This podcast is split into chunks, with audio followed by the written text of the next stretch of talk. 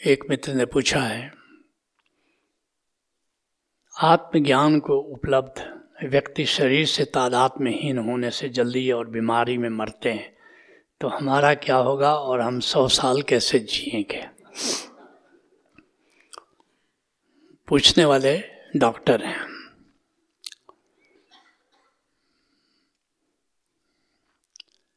ये किसने कहा? कि आत्मज्ञानी व्यक्ति जल्दी मरता है।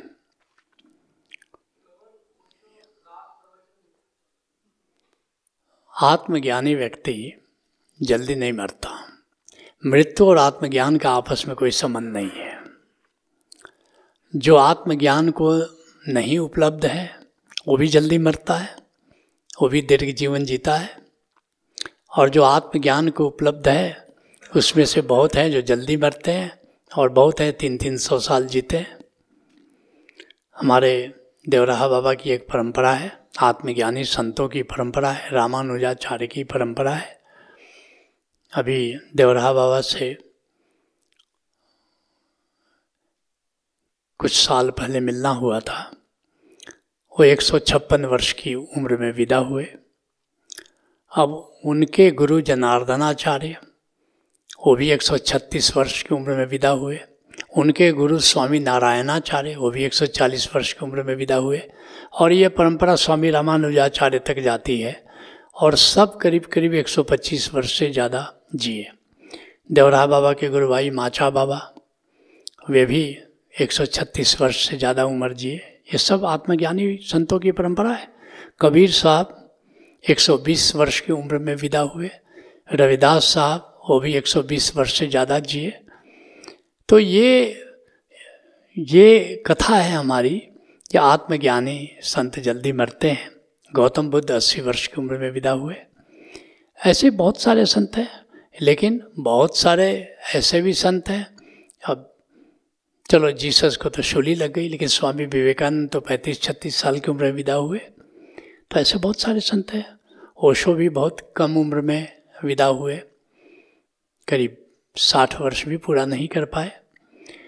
ये आत्मज्ञान होना नहीं होना, इसका मृत्यु से कोई संबंध नहीं है। मृत्यु शरीर की होती है। सीधी बात समझ लो, आत्मा की मृत्यु होती नहीं है। इसलिए कोई व्यक्ति आत्मज्ञानी है, नहीं है, इससे क्या फ़र्क पड़ता है? हाँ एक बात निश्चित है।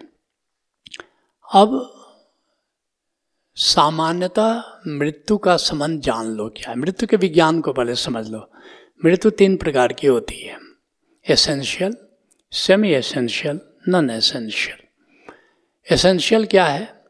जब तुम स्पिरिट वर्ल्ड से यहाँ आते हो, चाहे स्पिरिट वर्ल्ड में तुम शिवलोक में हो कि ब्रह्मा के लोक में हो कि विष्णु के लोक में हो, वहाँ जो एल्डर्स हैं वहाँ पर बड़ी सुंदर व्यवस्था है। ये एड नहीं है कि चल दिए पूछ उठा करके कहीं भी। बड़ी सुंदर व्यवस्था है, वहाँ तुमसे पूछा जाता है, क्या इरादा है? तुम कहते हो, हम अस्सी साल के लिए जाना चाहते हैं। पूछेंगे, कोई खास वर्ष, कोई खास तारीख? तुम कहोगे कि हाँ इस वर्ष में हम लौटना चाहेंगे, इस तारीख को लौटना चाहेंगे। वहाँ रिकॉर्डेड हो गया। एक एमओयू तैयार हो गया। कब तक रहना है? किस पत्नी को झेलना है? किस पति को झेलना है? ये सारी चीज़ तैयार है। मृत्यु भी तैयार हो गई एसेंशियल अब तुम आ गए यहाँ। उस कॉन्ट्रैक्ट के अंदर, उस एमओयू के अंदर, अब तुम्हारी मृत्यु एसेंशियल है। अर्थात कि अब वो सुनिश्चित है। इसको टाला नहीं जा सकता। चाहे तुम बुद्ध हो कि बुद्ध हो, इससे फ़र्क नहीं पड़ता। एसेंशियल तुम लिखा के लाए हो एमओयू हो गया है तो अब निश्चित है। दूसरा सेमी एसेंशियल सेमी एसेंशियल का क्या अर्थ है? तुमसे पूछा गया कि क्या इरादा है? कितने साल के लिए जाना है? विज़िट करने के लिए पृथ्वी पर? तुम कहते हो, वहाँ जाके देखेंगे। पत्नी ज़्यादा तंग करेगी तो जल्दी आ जाएँगे। नहीं, अगर सब कुछ ठीक ठाक रहा तो ज़्यादा दिन रहेंगे। अब अब तुम्हारा जन्म हुआ। अब ग्रह नक्षत्रों की क्या स्थिति है? अब उसके अनुसार तुम्हारी मृत्यु होगी। मृत्यु का जब योग घटित हो जाएगा, उस समय मृत्यु आ जाएगी। काल सर्प योग आ गया। या ज्योतिषी बताएँगे कि मृत्यु के योग क्या क्या होते हैं। ये है सेमी एसेंशियल अब सेमी एसेंशियल को तुम अपने संकल्प से टाल सकते हो। अब ये टाला जा सकता है। तुम्हारे संकल्प पर निर्भर है और संत इसको अपने संकल्प से टाल देते हैं। और भी सामान्य व्यक्ति भी संकल्पमान हो तो अपने मृत्यु की तिथि को टाल सकता है। तीसरा नॉन एसेंशियल नॉन एसेंशियल का संबंध अब तुमसे नहीं है। ये दो का एसेंशियल और सेमी एसेंशियल का संबंध तुमसे था। नॉन एसेंशियल का संबंध क्या है? कुछ घटनाएँ जियोग्राफिकल होती हैं। जैसे केदारनाथ में बाढ़ आ गई। अब जितने वहाँ गए हैं, वे उसके शिकार हो तुम समुद्र के किनारे और सुनामी आ गई। अब जितने वहाँ हैं, उसके शिकार हो गए। अब मृत्यु की इस घटना का संबंध इंडिविजुअल तुमसे नहीं है। वो समय से, स्थान से, दूसरी चीज़ों का अर्थात कि ऐसे फैक्टर सब रिस्पॉन्सिबल हैं, जिन पर तुम्हारा कंट्रोल नहीं है। अब कह रहे हो कि आत्मज्ञानी व्यक्ति फिर भी शरीर से तादाद में नहीं होता। नहीं, ऐसा नहीं है कि शरीर से तादाद में होता, आत्मा से तादाद में ज़्यादा होता है। लेकिन तादाद में का मतलब उसके तल पर वो जीता है। मगर ऐसा नहीं वो शरीर का ख्याल नहीं करता कि खाता नहीं है, कि पीता नहीं है, कि व्यायाम नहीं करता। हाँ लेकिन एक बात है कि तुम अगर शरीर का ख्याल नहीं कर रहे हो, उचित भोजन नहीं दे रहे हो, उचित व्यायाम नहीं कर रहे हो, उचित दिनचर्या नहीं फॉलो कर रहे हो तो शरीर का अपना नियम है, शरीर बीमार पड़ेगा। बीमार पड़ेगा और मरेगा। मगर इसमें एक और बात है, जो तुम तादात्म्य की बात कर रहे हो वास्तव में वो तादात्म्य की बात नहीं, वो तथाता की बात है। तथाता क्या है? एक आत्मज्ञानी व्यक्ति तथाता में जीता है। तथाता का क्या अर्थ है? स्वीकार भाव में जीता है। कि जो भी स्थिति आवे, मुझे स्वीकार है। अब स्वीकार की व्याख्या तुम कैसे करते हो? स्वीकार की व्याख्या लोग क्या करते हैं? परम स्वीकार कब घटित होता है जब तुम मृत्यु का तुमने स्वीकार कर लिया, कि मृत्यु मुझे स्वीकार है। तो बिल्कुल ठीक है। यहाँ तक बिल्कुल ठीक है। हम मृत्यु से डरते नहीं। परमात्मा जब मृत्यु भेजेगा, जब हमारी मृत्यु एसेंशियल है सेमी एसेंशियल अथवा नॉन एसेंशियल है, जब आएगी मृत्यु तो हम स्वीकार कर लेंगे, क्योंकि आत्मज्ञानी व्यक्ति जानता है कि मृत्यु तो होती नहीं। ये हयातो, मयात कुछ भी नहीं, बात यह है कि बात कुछ भी नहीं। ये जीवन और मृत्यु तो कुछ है नहीं। आदमी पैरहन बदलता है, ये हिंसा की जात कुछ भी नहीं।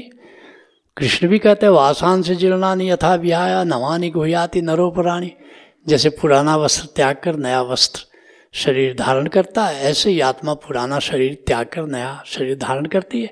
तो एक आत्मज्ञानी व्यक्ति के लिए मृत्यु एक महत्वपूर्ण घटना नहीं है। तो सोचता है, मृत्यु आएगी तो ठीक है। यहाँ तक तो ठीक है। लेकिन सामान्यता लोग क्या कर लेते हैं फिर?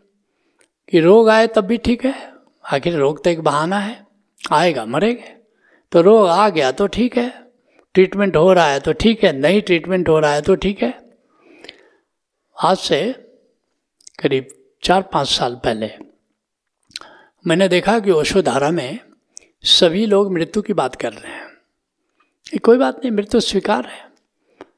मुझे भी अच्छा लग रहा था कि चलो हमारे लोग बड़े तथाता भी रहे और ओशो के सन्यासियों में हमने एक बात देखी है। पुराने सन्यासियों में भी, नए सन्यासियों में भी तथाता बहुत है।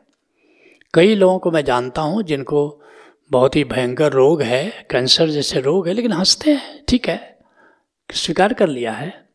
तो ये एक बड़ी अद्भुत बात है कि ओशो को मानने वाले, ओशो से प्रेम करने वाले अधिकतर लोगों को मैंने तथाता में जीते हुए देखा है।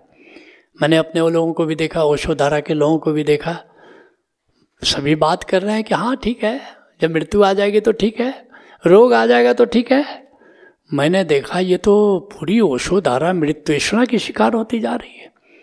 ये तो रास्ता थोड़ा ठीक नहीं लगा मुझे।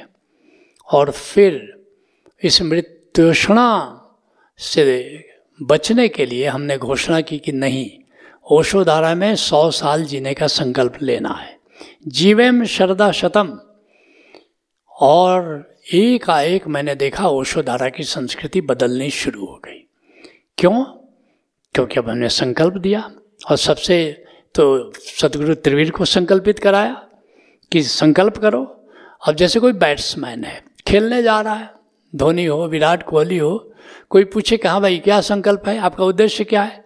ओके कोई बात नहीं, आउट हो जाएँगे, चले आएँगे। अरे भाई तो कितना रन बनाएगा, बताओ। कम से कम से संकल्प होना चाहिए, एक उद्देश्य होना चाहिए कि एक सेंचुरी बना करके आएँगे। हो सकता है सेंचुरी ना बने, अस्सी नब्बे पर आउट होकर के चला है लेकिन जो पहले ही आदमी जा रहा है कि जा रहे हैं, खेलेंगे आउट हो जाएँगे तो चले आएँगे। तो फिर वो कितना रन बना पाएगा? तो मैंने देखा कि ओशो धारा की संस्कृति बदलनी शुरू हो गई। अब यहाँ जीवम श्रद्धा का संकल्प आया। अब लोगों ने अपने हेल्थ पर ध्यान देना शुरू किया। स्वयं हम लोगों ने अपने हेल्थ पर ध्यान देना शुरू हुआ। हेल्थ के इतने कार्यक्रम निर्मित हुए और लोगों में एक नया संकल्प जागा। हेल्थ के इतने, देखो, इतने आयोजन आश्रम में घटित हुए। सिनर्जिक होम्योपैथी रिसर्च इंस्टीट्यूट खुला। ये देखते हो ऑस्टियोपैथी और अब ये नेचुरोपैथी आ रहा है। हेल्थ के कम से कम बारह कार्यक्रम ओशोधारा में आए। ये सब हमारे संकल्प का परिणाम है। और मैंने देखा कि ओशोधारा के लोगों का स्वास्थ्य सुंदर होता जा रहा है, सुंदर होता जा रहा है। तो ये बात बड़ी समझने की बात है कि तथाता का गलत अर्थ मत मना लो कि अब रोग हो गया तो ट्रीटमेंट की क्या ज़रूरत है, मर जाएँगे तो मर जाएँगे। नहीं, संकल्प होना है जीवन श्रद्धा सतह का और सौ साल जीने की संकल्पना होनी है ताकि किस लिए जीना है? सुमिरन में जीना है। समाधि में जीना है, ये बड़े सौभाग्य की बात है कि हमें मनुष्य का जीवन मिला, ऊपर से सदगुरु मिला, ऊपर से अब कार्यक्रम ऐसे निर्मित हुए जिनके माध्यम से हम सुमरन में जी सकते हैं, समाधि में जी सकते हैं, अगले जन्म में पता नहीं ऐसा संयोग हो ना हो। मनुष्य हो भी तो कहीं सदगुरु मिले ना मिले, सदगुरु भी हो भी तो बताने को तैयार हो कि ना हो पहले के सदगुरु कहाँ बताते थे और बताने को तैयार भी हो तो इतने सुलभ कार्यक्रम हो ना हो, ओशोधारा में आए या ना आए तो कम से कम अभी इस जीवन में जितने वर्ष हमको मिले हैं, इसको तो थोड़ा लंबा कर लें, ताकि हम अधिक से अधिक सुमिरन में, अधिक से अधिक समाधि में हम जिए तो बड़ी अद्भुत संभावना है। इसलिए इस बात को खूब याद रखना, तुम सब आत्मज्ञानी हो अथवा होने जा रहे हो, लेकिन साथ साथ संकल्पवान भी होना है जीवन श्रद्धा सतह का संकल्प भी लेना है, ताकि हम संकल्प पूर्वक सौ साल जिए और सांस सांस सुमिरो गोविंद की संकल्पना को पूरा करें। Let's knowledge